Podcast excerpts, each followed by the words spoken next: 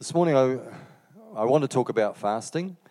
Um, it's a tricky subject, and um, but I think it's important. And we have this season at this time um, of prayer and fasting. So I want to start off with a couple of quotes. One from John Chrysostom. He was the Archbishop of Constantinople, an important early church father known for his preaching and public speaking and regarded as one of the most prolific authors in the early Christian church, and also uh, Charles Spurgeon, an English Baptist influential among Christians on various, for, various denominations, among whom he is known as the Prince of Preachers. So the first uh, message there, we can, can you put up the next slide, please? The potency of prayer was subdued. Sorry, the potency of prayer has subdued the strength of fires. It has bridled the rage of lions, hushed anarchy to rest, extinguished wars, appeased the elements, expelled demons, burst the chains of death, expanded the gates of heaven, erased diseases, repelled frauds, rescued cities from destruction, stayed the sun in its course, and arrested the progress of the thunderbolt. Prayer is a treasure undiminished, a mind that is never exhausted, a sky unobscured by clouds, a heaven unruffled by the storm. It is the root, the fountain, the mother of a thousand blessings. Now we see that through the scriptures. These are just passages taken out of the scripture, but it's not just for the Old Testament, it's not just for the New Testament, it's for day as well. And then Spurgeon says, We must remember that the goal of prayer is the ear of God. Unless that is gained, the prayer has utterly failed. The uttering of it may have kindled devotional feeling in our minds. The hearing of it may have comforted and strengthened the hearts of those with whom we have prayed. But if the prayer has not gained the heart of God, it has failed in its essential purpose. Challenging comments, really, isn't it, from these great men of God? Let's pray. Heavenly Father, we just thank you for your goodness, dear Lord. We thank you that you love us to bits. We thank you that you gave us prayer, mighty God, that, that we could communicate with you, that we could just share our hearts with you and hear your heart as well. So we just commit this time, this, this message, and this time, dear Lord, of teaching to you in your precious name. Amen. Well, anyone who has any knowledge of growing fruit will know that there is only a certain season or time to harvest the fruit. Pick it too early, and the fruit is not ripe. Wait too long, and the fruit begins to spoil or fall off. So, gearing up to pick just at the right time can be a challenge. So, as we enter into a season of prayer and fasting, you know, there's only 18 days to go, I urge you not to let this season slip you by. I know we can fast and pray any day, any month. There are no boundaries to it. But if we are honest, most of us need a bit of a push to get going. We don't often wake up in the morning and say, Oh, I'll, I'll, fast today, you know? I'll fast and spend the time with the Lord. Sometimes we just need that little bit of push to get going. So, collectively, Kaitaia campus can join the other Church Unlimited campuses in this short season of prayer and fasting and gain some ground in breakthrough and spiritual growth that you wouldn't have gained otherwise.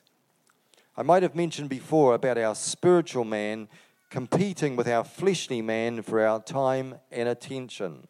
Our fleshly man always wants attention, with our spiritual man saying, What about me? You know, what about me?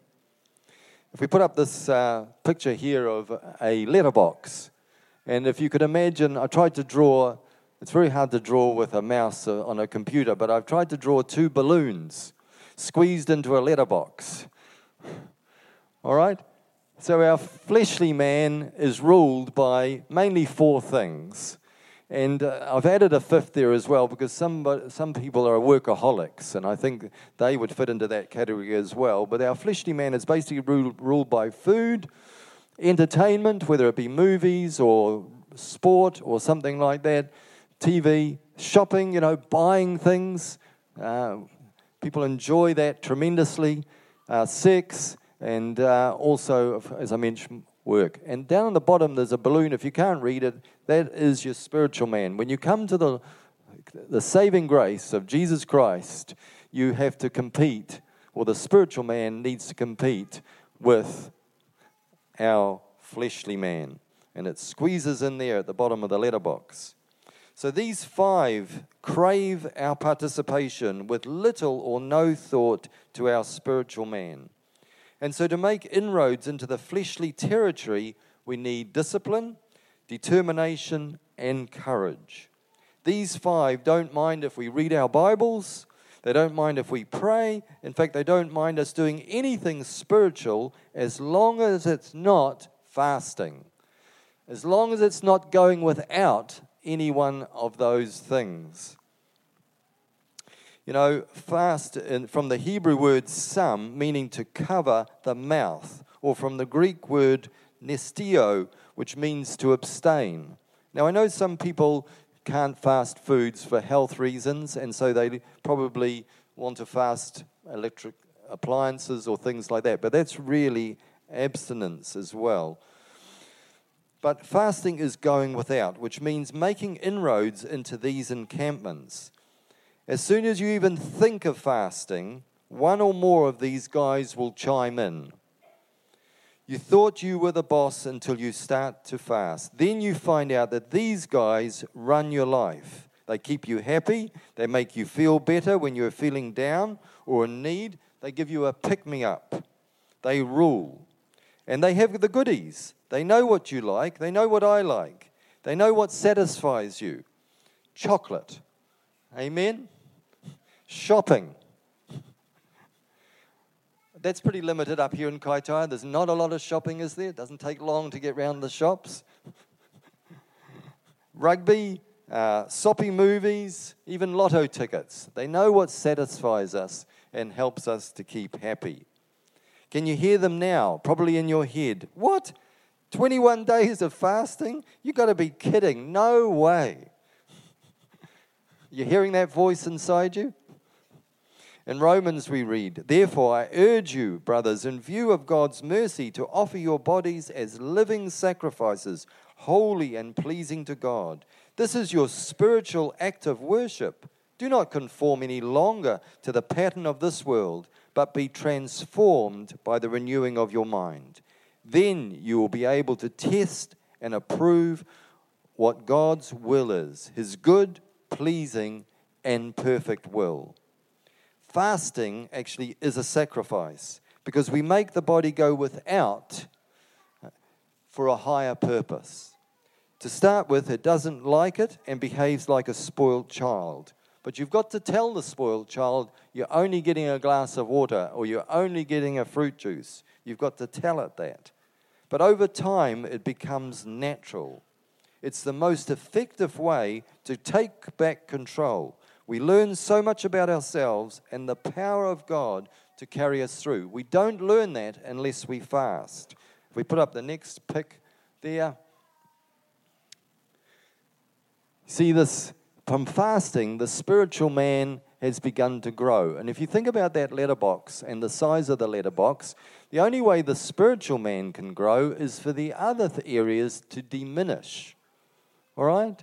So it doesn't mean that for the rest of your life you've only got to have two meals a day, but the, your body doesn't rule you. It doesn't tell you what it has to have. Your spiritual man starts to take the rightful place it needs to be. You know, in Galatians, it says, I have been crucified with Christ, and I no longer live, but Christ lives in me.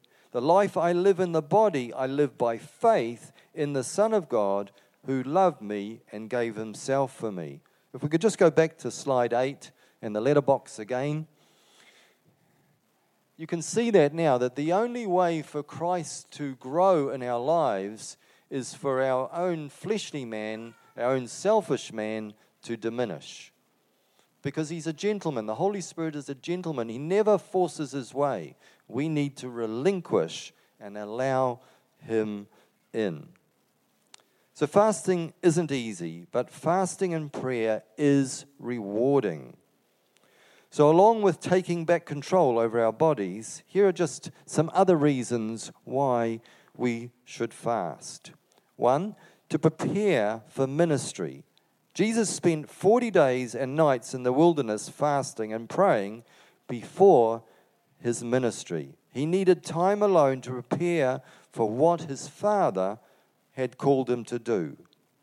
Sometimes we bypass the importance of this. If Jesus fasted, surely we need to look seriously at doing the same. We all have a plan and purpose. God has given each one of us a plan and a purpose, especially if you're young, a young person who wants to know what God has for you. Spend time alone with God, fast and pray fast and pray and ask the Lord to give you direction for your life. It's vital, it's important that you don't go down the wrong road. You don't take a fork in the road like some of us in here have done over the years. Secondly, to seek God's wisdom. Paul and Barnabas prayed and fasted for the elders of the churches before committing them to the Lord for his service. You've got a big decision to make. It doesn't hurt to fast and pray. That doesn't mean you have to fast 21 days. You could say, Lord, I just want to spend some time with you. I'm skipping dinner tonight. And I just want to hear what you are saying to me. I want to be attuned to what you're saying. You know, your flesh will start to say, Come on, there's dinner down there. You know, but as you break through that, you will begin to hear the voice of God. When troubled by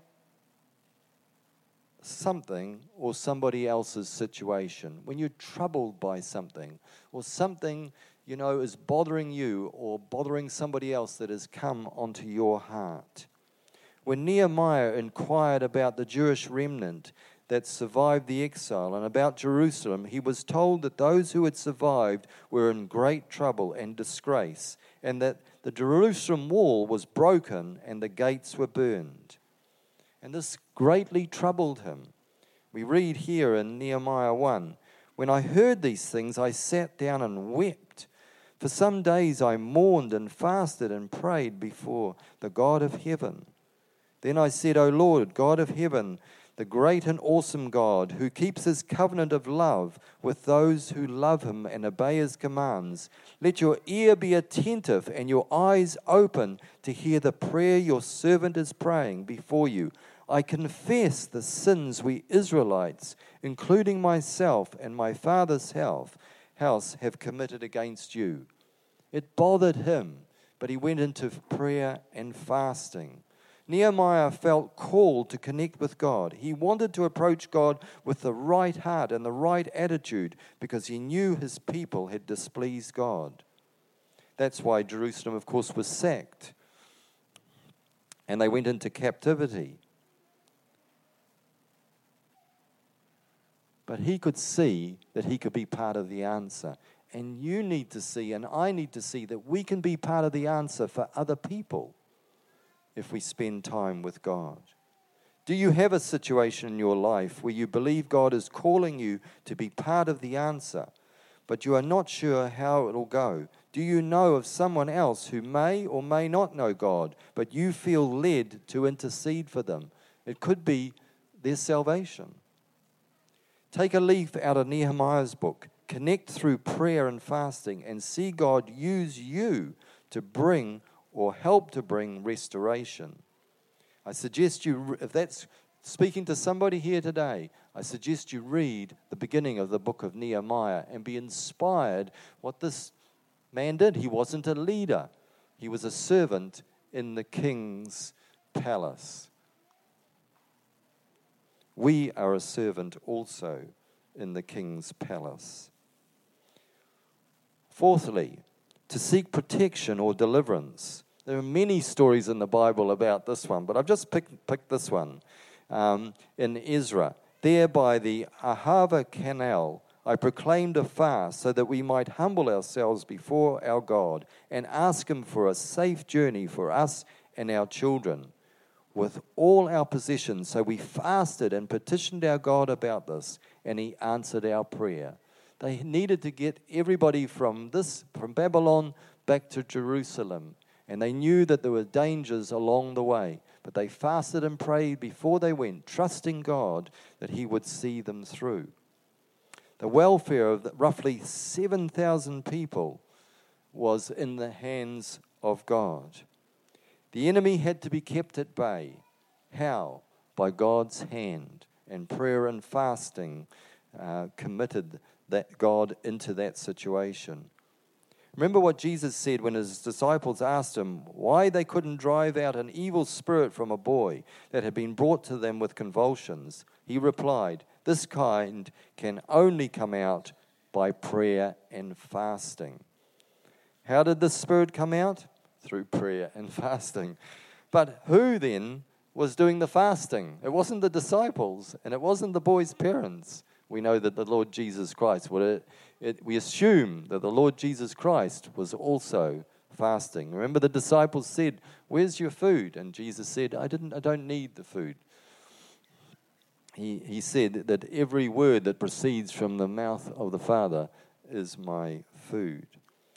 Who then here can fast and pray for a loved one, believing that God will see breakthrough. Does anybody you know need deliverance or healing? It's a challenge to us because you know we see this in our Christian life. We can have influence it. I know of a man that used to fast and pray for his daughter who lived in Australia, and she was a non-Christian, and she actually hated it. She actually hated. It. She said, "I know when you're praying for me. that The evil spirits just stir things up over here. Stop praying for me."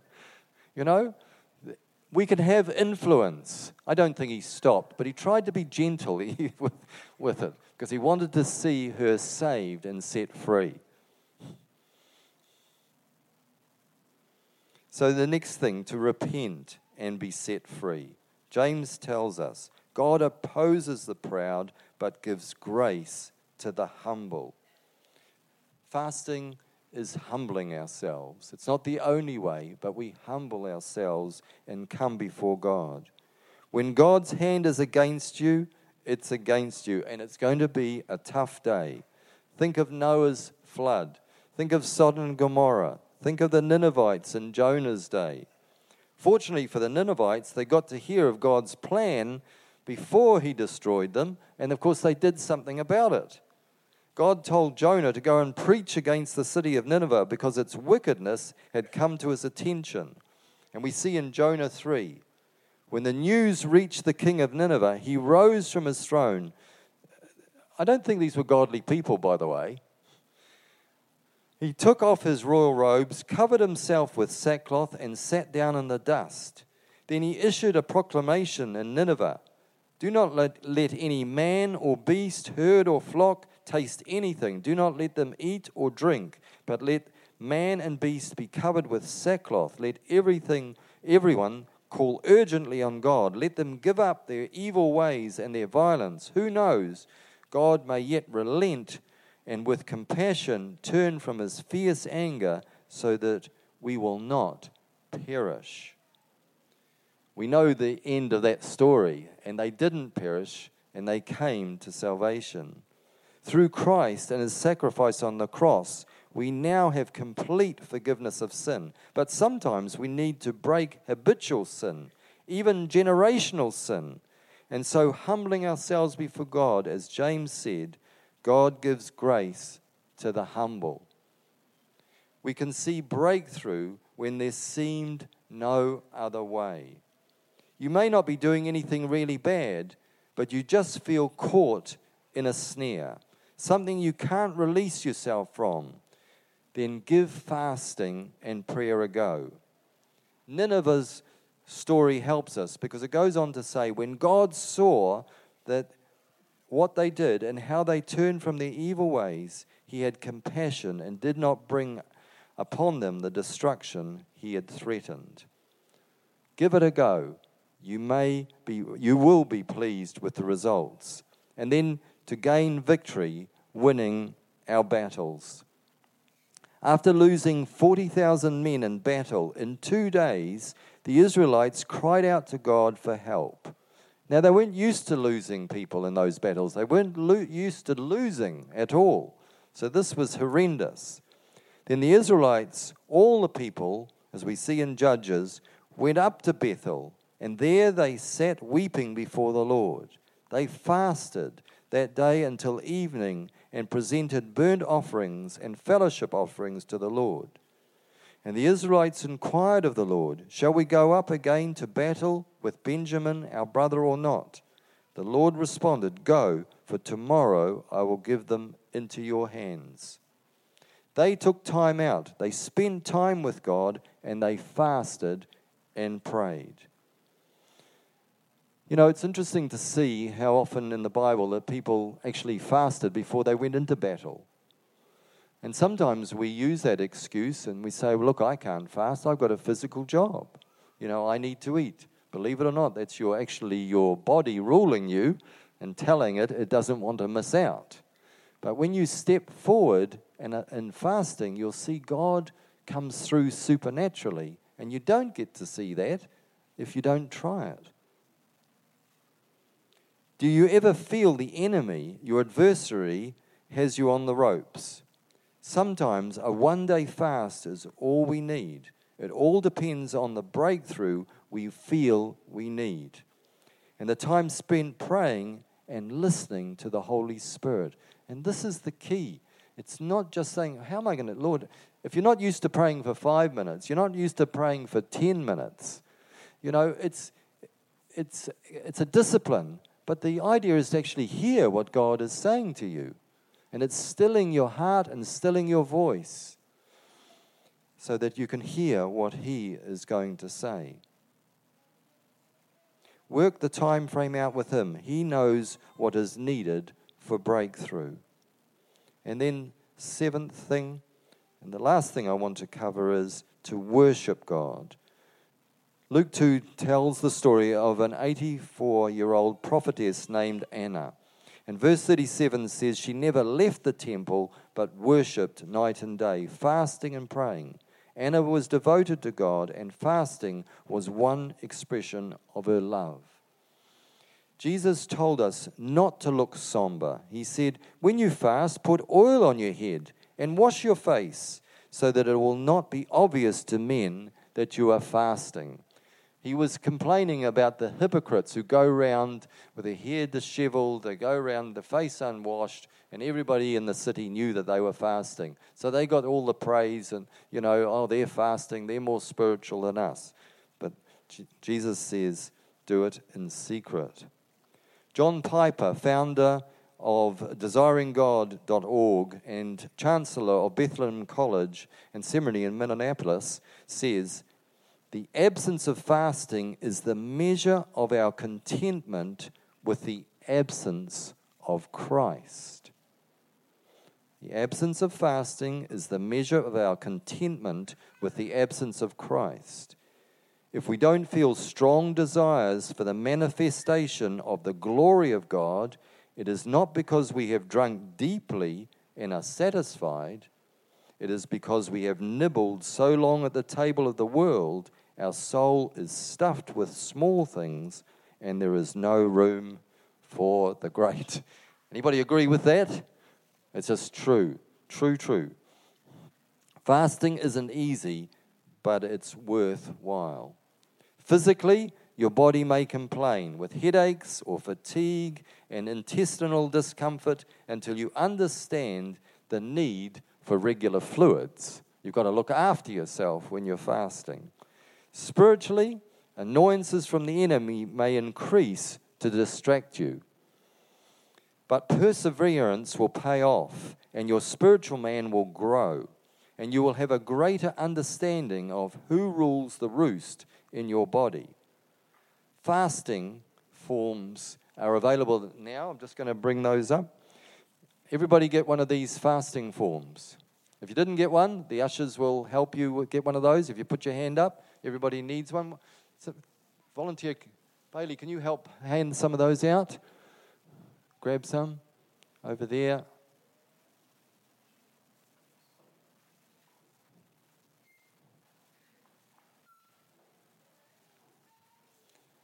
Grab, give some to some over here. Get mine. Some of the front here, right up behind you.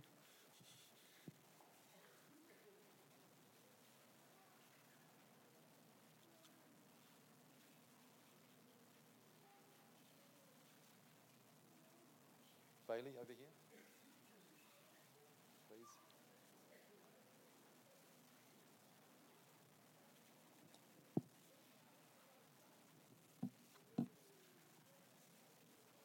Anybody? Anybody else? Everybody got one?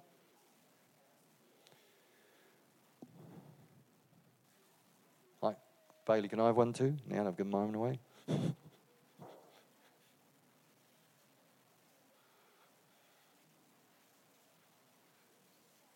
All right, there's a rip-off section here, which we're going to do.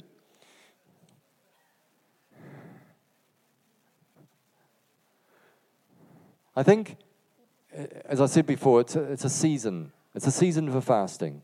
It's just the season, the fruit is here. And it's just something we can do together. Some of you may decide that you're going to go without one meal the whole, the rest of the 18 days. Okay, so then you'd tick all the circles. Right, up here on the board, this is what's been collected so far with the campuses. That's how many people are joining you in fasting. So on the 17th, uh, now there's 185 people fasting on that day. See Sundays is the lowest day, 180 and 182. Must be morning tea on that day. Doesn't mean we can't fast another meal. But this just gives you an idea of you know, doing it together and the, and the power of it. So you'll have things in your personal life that you'll want to pray for, but there's a list there of also the prayer focus of what we're doing. All right, if we could have that um, slide, which is number 17. So there's a focus to aim. And then also there's a calendar. Did anybody get a calendar? Anybody get wave anybody get one of these calendars? Anybody not get a calendar? Bailey, do you want to give us a hand again too, mate? You'll get a bonus in your pay packet. Yeah. So this actually helps you to focus each day as well. You say, okay, I'm going to fast that day.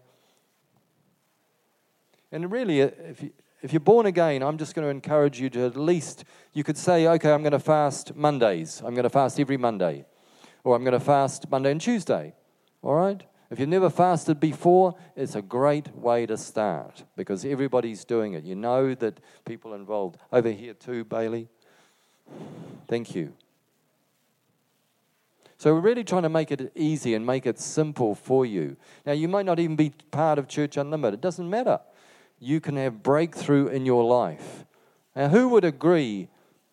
If we could just put up um, the slide, get these guys on their toes. Slide number eight. The, the letterbox. All right. You, this is probably not new to you, but it's a, possibly a, just a, a new concept in a way that you know that these things rule your life.